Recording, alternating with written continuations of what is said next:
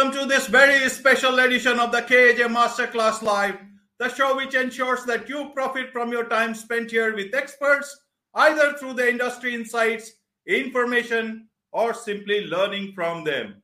And today we have Ryan Hemingway. He's the managing director of Epic Ventures. Good morning. How are you? And we'll be talking to FinTech. Welcome to the show, Ryan. Thank you very much. Thanks for having me. Thank you. Welcome to the show. Welcome to India. So we'll be talking about fintech. But first, to start uh, with the my first question to you, Ryan, is you know you started as a flight instructor, instructor, uh, instructor, and you were set to become a commercial pilot, and then now you are giving wings to others, you know, other entrepreneurs' dreams. What better than that? And you are doing it in a big way through Epic Ventures. That's the way I can put it. But from your point of view, if you can help us understand what exactly Epic Venture does, what you do, what you invest in, how do you invest in? No, great question. Great question. So, so Epic Ventures, we're an early stage venture capital fund. And for those that aren't aware, that means we go out and raise capital from from other people. It could be individuals could be institutions could be you know state pension funds etc we raise that capital. And so epic ventures we just closed our sixth fund and there's about 170 million dollars there. And then we take that capital and invest it into entrepreneurs that are that have you know ideas that are changing the world or or changing a market or whatever opportunities they find um, you know, that we get behind them. And as you said, hopefully give them wings to help them accomplish kind of their dreams and their goals and, and again, make everything more efficient and make people happier at the end right. of the day. At and the so, end of the day. And so that's so that's epic at a high level. That's kind of what we do. And I said I've been there with them for 12 or so years. Um, again, we've been through, you know, we're on fund six now. Um, so we've done a lot of investments, and it's all software focused. So it's all um, enterprise software related, and um, and then various industries from there. Right, software focus. So right right now, you know, as we we are talking about the future of fintech, and in a larger way uh, about technology itself. So at this moment, when we are talking, Ryan, how do you see things shaping up for tech firms, for your investment, and as well as, you know, largely in terms of fintech. How exactly would you put it? Is the time today in terms of all stakeholders who are involved in tech as or as well as fintech? Yeah. So as you know, right now, anyone that's watching the markets, right, there's a lot of turmoil in technology, particularly technology stocks. I mean, everything, you know, to be fair, you know, tech got a little bit ahead of itself, but um, I think we're going to see a correction here a little bit, and then and then we're back to uh, we're back to growing. I mean, the reality, in my opinion, is, you know, software you know software is everything is everywhere right? It's automating it's automating processes. It's creating better user experiences. It's cutting time you know time to get uh, tasks done down dramatically. Um, so it, again and not that's not even mentioning all the entertainment side from the you know from the gaming side to the media side etc that there's entertainment there as well. So as a whole, you know, software's here, technology's here to stay. Again, it's going through a brief little, you know, maybe correction, call it. But then again, we're going to be back to uh, off to the races again.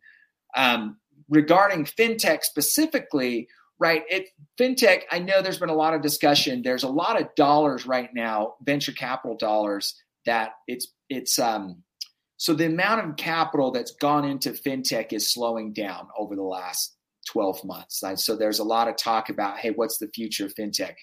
So I would I would say yes, I've seen that number. So at a high level, that decrease in dollars going into venture capital is true. But what I'm hearing from the banking side, and again, I spend a lot of time with retail banks here in the US, uh, a number of those. Uh, again, I've, I've got a lot of networks there, the investment banks. What I'm hearing from the banks is that there is still a heavy, heavy focus on adoption of technology.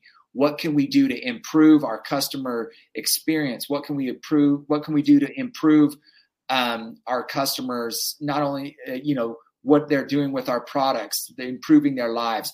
So that is very much a talk, again, in my experience at the board level for a number of the uh, the banks that at least that I'm I'm very familiar with, and those that I'm I'm even less familiar with. So I think the future for fintech is is very bright. I think you're going to see a lot of adoption going forward. Right, right. That that's your view. Help us understand uh, this better, Ryan. That let's take tech and fintech. When we are talking of tech, there is a lot of talk about AI.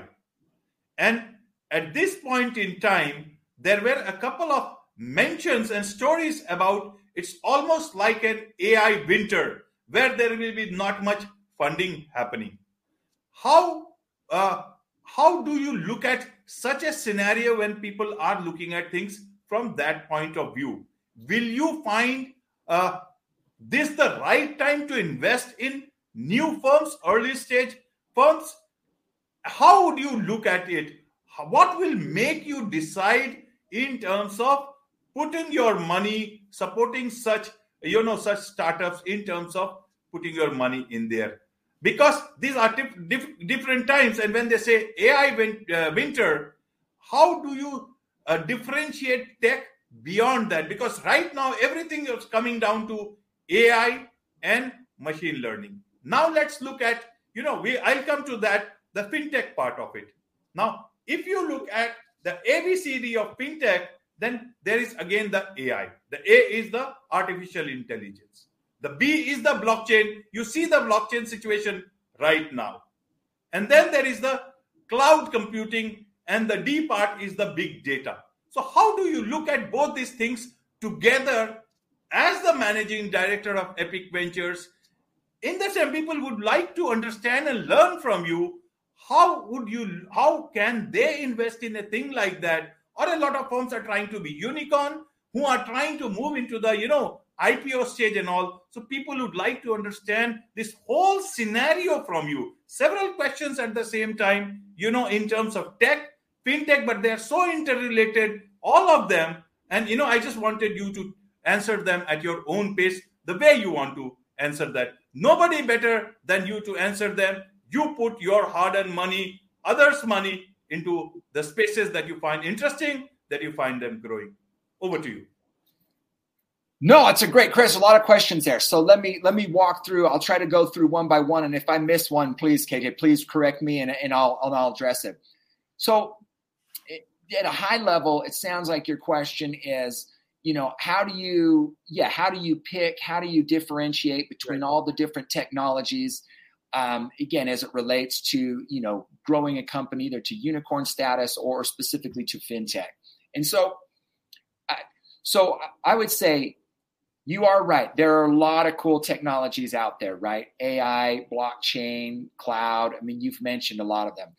So when I'm looking at a company, I think it's important to break those down into use case and how much value that technology delivers. Right? Blockchain as itself is a really cool technology. It does a lot of great things and it can accomplish a lot of great things. So when I'm looking at a particular industry, for example, like fintech or finance, banking, and I'm looking at a company, I, I have to ask that question to myself of how does this technology, what's the value add to a bank, for example? Is it, you know, where is and where is that value coming from? Is it in is it value in improved process? Is there is there a speed up of tasks to be done? Is there an automating of tasks? Is there a uh, or is it a better user experience?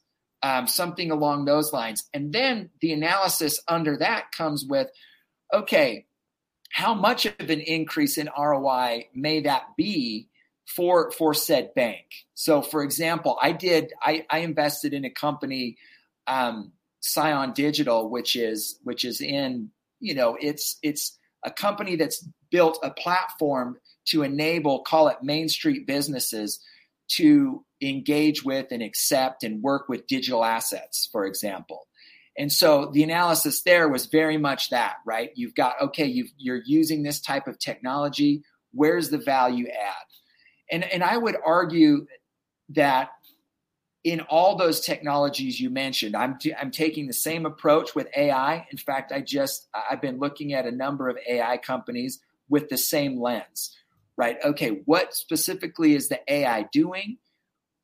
what what is that AI accomplishing for said group, and what can what is the expected value add or return on investment with that particular with that particular technology. And so I, I take that approach uh, very much as a as a very first, second, and third step of understanding how that applies. Um, because as you said, there is unbelievable amounts of cool technology and at the end of the day to build to build a great company and a unicorn type company it's got to deliver a lot of value to a lot of people so at this point in time if you were to look at the companies will you look at the entrepreneur or will you look at the technology? Because many a times these technologies they sound all dependent on something new that is happening. In fact take the example of even this big companies who are laying off people. In for them covid was the big thing and this was the big window of opportunity for the future. And only out of this perhaps apple is the one who has not cut uh, down on employees because they had that thing to look into the future look at it much more rationally. That's how people are looking at it. So how do you as an individual as a venture uh, venture fund owner look at things much more rationally? Can you teach us and not get swayed up by those you know shining lights and those market exuberance. How how does one do that? How do somebody sitting in another corner of the world like in india can understand these nitty gritties from a master like you and make uh, and do not make a fool of himself as well as the money that he's putting into such companies Sure. I think, you know, I think one of the advantages that that I do have sitting in this seat, and again, anyone in India that's investing in startups has, is that when you're when you're investing in a private company, those stocks aren't traded on an exchange, right? You're not watching those share value go up or down by second by second by second. And so you avoid a lot of the, what I would say, the emotional, maybe irrational, maybe it's not irrational, maybe it is rational sometimes, but you avoid those emotional up and downs of the market. And I think what that allows you to do is get grounded in in the fundamentals of the business that you've invested in. And and so to, to jump back to your point about entrepreneurs, is I would say the entrepreneur is absolutely critical to the success of a venture. So there's the entrepreneur, their ability to you know build a team around them to execute, to go to market, um, but also then there's the technology itself. So I think for anyone that's listening, I guess my advice would be again, if you're investing in private companies, one, you've got the advantage of getting out of the ups and downs and sways of the emotional market. But two, remember when you're, you know, you've got to stick with those fundamentals, right? Is the business really delivering uh, delivering value? And if it is delivering value, then you should be gaining customers. If you're not gaining customers, spend some time and energy to understand why you're not gaining customers, right? Is that a and you can break down each of those each of the steps in that process you would break down you know by by the number of steps right so each each step has a number of sub steps below that right so if you say wow we've got a really great product our customers love it um, it's delivering a lot of value but we're not really growing well it may be a customer acquisition problem and you can spend some time focusing on customer acquisition right where how are we getting customers? Are we not reaching out to the right people? Are we not getting enough? Are we not getting in front of enough people? If so, you know, maybe there's some steps to take there. Um, but I think that's how you stay grounded is continually focusing on the right, you know, the right problems, continuing to analyze the fundamentals and keep digging deeper and deeper. And it's not a one-time thing, by the way, KJ, as you know, it's a it's an ongoing process, right? Every month, every week, there could be something new that you have to focus on and improve. Right, right. Now let's look at the future of these things. Are do you think, you know, for for example, let's look at fintech. Many a times people talk it about digital lending, then payments. And then there is the blockchain part of it. Their biggest thing is that listen, we are going to serve the underserved, and especially talking about the lower 20%, 30%. And then it has not happened. The technology is good, but then there is there, there is a lot of fraud that happened, and now people are talking less about it. You saw uh, in terms of then right now they are talking about technology. When they talk, when things are good, they talk about the rising prices. You see uh, what you call the Bitcoin price. Every day people keep on talking about the price. When things are bad, or when they think when they have to convince somebody, they will talk about oh about the 20% bottom percent, uh, bottom people, and we'll be you know helping them come into the system, which banking is not able to do. Even perhaps your uh, your fintech system is not able to serve, and let, let's bring them into the system through Bitcoin. In this contradictory state of affairs, how does a simple person look at investing, look at investing purely from a as a venture fund, as well as you know purely as a customer? How would you ask them to look at these things which are still evolving? Everybody is talking. For example, there is this big thing, edtech. Everybody was talking about, you know, how it will change lives. Obviously, it is changing lives, but a lot of companies in edtech are moving down to you know offline courses they know it's a brick and mortar thing that will be there forever is it going to be the same in even in fintech do you think see that as the trend how do you look peep into the future and tell us what exactly you see well, I think the future, again, my crystal ball may be a little foggy, but I'll give you my opinion. I think the future of fintech is probably going to be, it, won't be all or none. I think what will happen is you're going to see most financial transactions, most banking transactions, I think are going to take place digitally. There's probably 80, 90% that's all going to happen digitally. Like eventually it'll get there. But I, I would say, like your ed tech example, right? there is going to be a portion that's always going to want you know they're going to want somebody to hold their hand they're going to want somebody to talk to they're going to want somebody that they can call up if there's a problem and say hey take care of this for me right but i do think fintech is is moving towards more digital you know transactions in every way and, and for example, you brought up a great example of the underbanked, right? There's been a lot of startups targeting at the underbanked, right? To to bring those people into the system to help them get some of the advantages of of accounts and interest and all that stuff.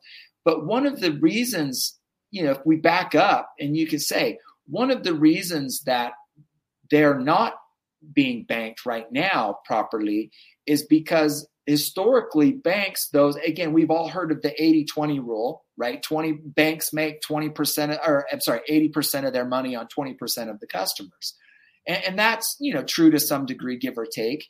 And those lower dollar customers have, have always been an expense to a traditional financial institution. Um, but with the improvements in technology, like some of the things we've talked about, from you know cloud computing, from AI to etc., it's driven the cost down on the on delivering services, goods and services to those customers. So I do think while that while the adoption from that group, that underbanked, has been slow, what we're going to see is we're going to continue to see those expenses come down through the benefits of technology. And eventually we'll see more and more of those underbanked become banked. And that will be enabled by technology. There's not another way to do that. so I do think I do think we're going to continue to see adoption. Now, if I'm switching to again, I may be jumping around, KJ. So if I'm getting off topic, please correct no me. no problem. But, but on the so so blockchain itself, right? It, it has changed a lot, and as you know, we've seen a lot of a lot of fraud. We've seen a lot of problems in this market, um, which is which is unbelievably unfortunate, as we can all agree.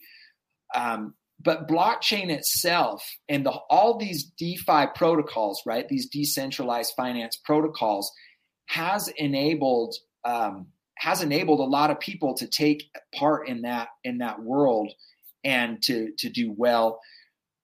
I think what we've seen with all this fraud is there is a reason for regulation, right? Regulation came about a hundred years ago in, in, the U.S. or you know whenever in the U.S. banking system because of some of those problems, and and it's not that blockchain's bad, and it's not that all the players are bad and fraudulent. It's just we've seen a couple of major pieces of fraud. Um, but I think again, if I'm predicting I think from from discussion I've had is we're going to see regulation step into that blockchain space a little bit, certainly in the U.S., um, and try to regulate away some of those risks um, that have taken place. Right, right. Now let's look at this way. When fintech, fintech was supposed to democratize systems from large entrenched organizations how do you look at it? Uh, has it succeeded? Is there something lacking? Because blockchain, as of now, there are many questions on it. Technology may be good, but then it also talks about certain loopholes. A lot of countries are not confident about it. Uh, as of now, India too has a lot of you know reservations about something called cryptocurrency. We don't have any currency beyond the Indian rupee. There is a term crypto we all know about it. So our RBI, Reserve Bank of India, or the federal bank is coming out with its own version of you know digital currency. We call it digital currency. So fintech uh, bank system has not worked in this way. It has not been able to serve everybody.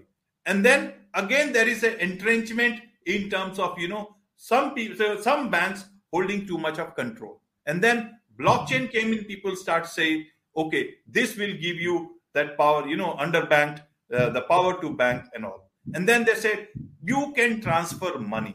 We, you know, from one place to another where there is no sovereign guarantee, where there is, you know, anybody can just uh, move from one place to another and can, and you know, whether that is legitimate or illegitimate, it has to be seen from that point of view. What is the future in terms of, you know, new technology uh, in terms of banking in terms of our lives that you see emerging? Because a lot of starters must be talking to you. Are there technologies where which will make our lives easier or will it keep on exposing ourselves? I know future is digital digital is the future but what about uh, being uh, using digital using technology for our betterment and not technology using it just the way you know when you talk of fintech when you talk of tech when you talk of banking you come to chatbots. Everywhere you call, there is a chatbot there to answer you. How do you look at it? How does a person uh, look at the future in terms of, you know, beyond chatbots and beyond ChatGPT creating so much of content?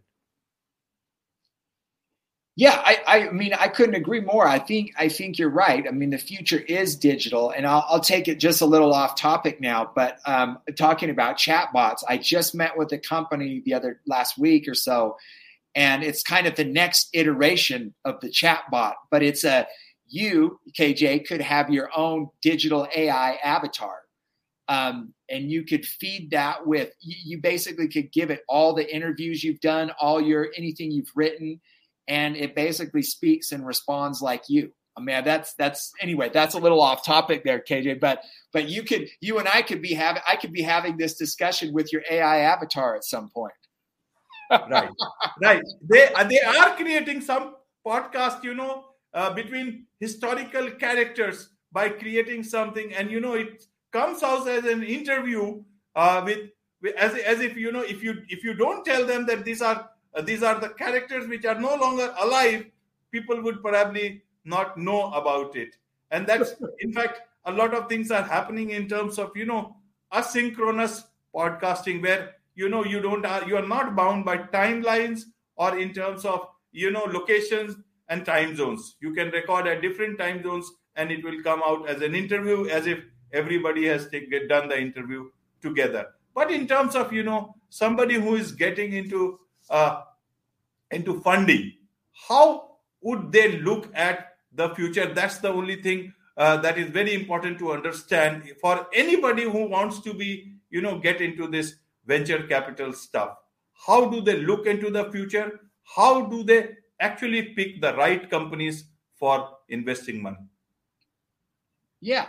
So it's a great question, and it is a, it is a challenging one. So one again, we talked about specifically the value add, and, and again, I'm going to quote. I, won't quote word for word because I, I, I don't remember exactly, but Ev Williams, one of the found co-founders of Twitter, um, he said again, this is a long time ago, but he said, look, it's important to remember that technology itself is is not a utopia. It's not something magical right? He said technology is an engine. It's a machine and it enables you to get things done um, maybe faster quicker whatever. It, it just is a it's an enablement machine. And he said what you find is people want to do what they've always done but they do look for ways to do it faster cheaper better quicker easier etc and so, specifically around fintech, again, as far as you know, has it really, you know, has blockchain and crypto really disrupted and destroyed the financial system as we know it and democratized everything? Well, obviously that hasn't happened. But I would, I would say, fintech in in and of itself has made a lot of progress over the last number of years in areas of just delivering products, right? We have seen an increase in the underbanked that have gotten access to product. We have seen a number of platforms that have popped up around, um, you know, microfinancing, and so I call it microfinancing, if you will, that has enabled borrowers that needed capital um, to get capital that that not at exorbitant interest rates like some of the payday loan stuff. We've seen a lot target there, and then and on the other side, we've seen you know, we've seen small businesses get access to credit and, and loans for that matter that in, in a fraction of the time. So again, again, in addition to that, we've seen a lot of younger people through Robinhood and some of these other betterments. We've seen them put money aside in investments, which we know is, you know, in the long run is likely to increase their financial livelihood. And so I think you can go through each of these categories that are typically what we would consider as financial services, right? From from loans to wealth management to payment transfer to you know, et cetera. And if you took all these areas, I think what if we look back and really did a deep analysis of that, I think what we'd see is yes, fintech has brought improvements to a number um, to a number, uh, you know, to lots of people in a big way because those products have delivered value whether it's again whether it's a lower cost of uh, you know cheaper faster more efficient etc and so i do believe that we will continue to see that going forward. Um, I, I, do again i do believe that and that's why i'm spending a lot of time still looking at fintech um, around uh, around all of those areas. Right. Are you also looking at india right um, we we haven't looked directly at India. I have got again the company that I mentioned previously, Scion Digital. Uh, Snehal, the CEO, has has spent some time and he's working with some groups down there. And I know again, and we've had you know development. Uh, our companies have had development teams there uh, as well. So there's a lot there's a lot of opportunity i know in india you've got a lot of smart talented engineers and entrepreneurs there i know for sure Right, right. A lot of people say uh, that initially, uh, you know, I, I I can do with my own money, and I should avoid, you know, venture capital. Why do you say that? Is it is it because they they can come in and you know uh, uh, make your life very difficult or is it is or actually how much value do they actually add is is funding actually needed for everybody how should a early stage startup look at at a person like you who is ready to put in money no, that and that is a fantastic question, by the way, because I think that's the right question that an entrepreneur should be asking. And if you look at the statistics, what you find is venture capital really funds about, I think it's less than 1% of all businesses, right? We're looking for a very specific business uh, you know, that's got a, a, growth trajectory, that's got scalability, that's got, but it's also in a, in a place where they need capital to kind of move to that next level and grow. I would say most entrepreneurs um, can probably get started with far less than that and build phenomenal companies. And so, I, again, your question is absolutely dead on. Every entrepreneur should be asking that because they don't necessarily need you know, $10 million to get going, right? In fact, if you look at the Inc. 500 list, eh, you know, here in the States, right, the majority of those companies on that list get started with less than, I think it's $50,000. So, you know, there's a lot of platforms that have enabled, you know, entrepreneurs to build and grow pretty successful businesses that didn't need venture capital. So, so to anyone out there, yes, I would say as an entrepreneur, yeah, ask yourself, what's, you know, how can I get started? What what's the amount of capital I really need to start, you know, selling this product, making, you know, selling this good, selling this software? And the chances are is you may you probably don't need a million dollars to get started. You need much less than that. Right, right. And as a as a VC, how do you look at things. Is it purely from a point of making more? You can you can be uh, open about it. Uh, like is it purely about money or is it actually you know that's why you people ask do vcs actually make a difference at any point in time? So is it only about making money or is it that there is some degree of satisfaction where one actually looks at and feels happy that yes this is something you know i've added value to help this company grow because it had a good idea? I I think again personally, hey, look, we all we're all working to to make it, you know, make money, right? That's just part of life. But I would say I don't think I think the best VCs and investors are those that find satisfaction in helping someone to grow. I mean, if you don't if you don't enjoy I would say where I spend a lot of time with entrepreneurs and and again believe me you, you, know the startup world is super fun but it's full of its own headaches right i mean nothing goes easy like it right. you, you know those projections that are hockey stick and just go up and to the right you know occasionally those don't happen right. so so unless you really enjoy kind of working with entrepreneurs and working through and solving those problems and taking some satisfaction in seeing someone be able to accomplish those goals and their goals. I think this is a yeah, this is a tough road, right? I mean, um, being a VC is a little more like a coach, right? Where you're working with you're working with your companies and you're trying to help them be better. You're trying to inspire them to be better. And what can I help you to achieve those goals that you want to achieve? And I think that's the I think that's the mindset that you kind of have to have um, to be you know to be very I mean to be successful. Right, right. Uh, I, am just while you were talking, you know that it's not easy work uh, uh, for anybody to do. Is it? Is it because a lot of people would want to be, uh, you know, in your shoes, in your place? How how should they look at it? Is it is it a good life? Is it a happy life? How do you look at things? Because you have to look into the future. You look have to look at the entrepreneurs whether they have a future themselves, and the idea has a future at all. And then you got to, after some time, the, the period is quite long. You have to actually have a lot of patience. So somebody who wants to get into your side, what do they need any particular uh, sort of a training, their mindset? How does it work? Because you chose this line. You have done your MBA from uh, from Oxford, and you are a BS in psychology, MSS in economics. With so much of things, you could have lived a life with lesser headache than you have at the moment, and perhaps a little bit of less money. How, who is this?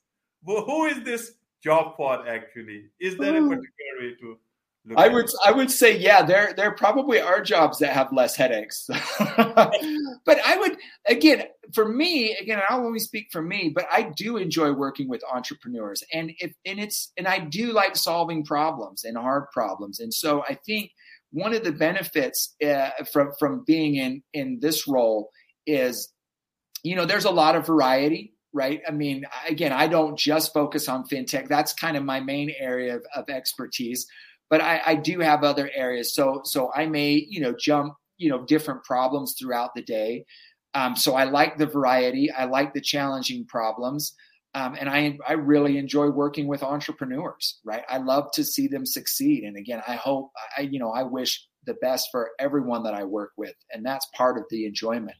As far as building up the skills to kind of get into this role, I would say you know, think about so think about what I do as a VC, right? There's really three things that I do on any given day, right? Um, there's find new deals to invest in. There's working with the there's working with the portfolio companies that I have invested in, and then we raise capital. So at any given time on any given day, something that I'm doing falls in one of those categories. And again, as you heard me talk about when you're looking, when you're doing diligence on a company to invest in, you're thinking about that from a perspective of what's the value added to that, to that, um, what, what's, what value is that software adding?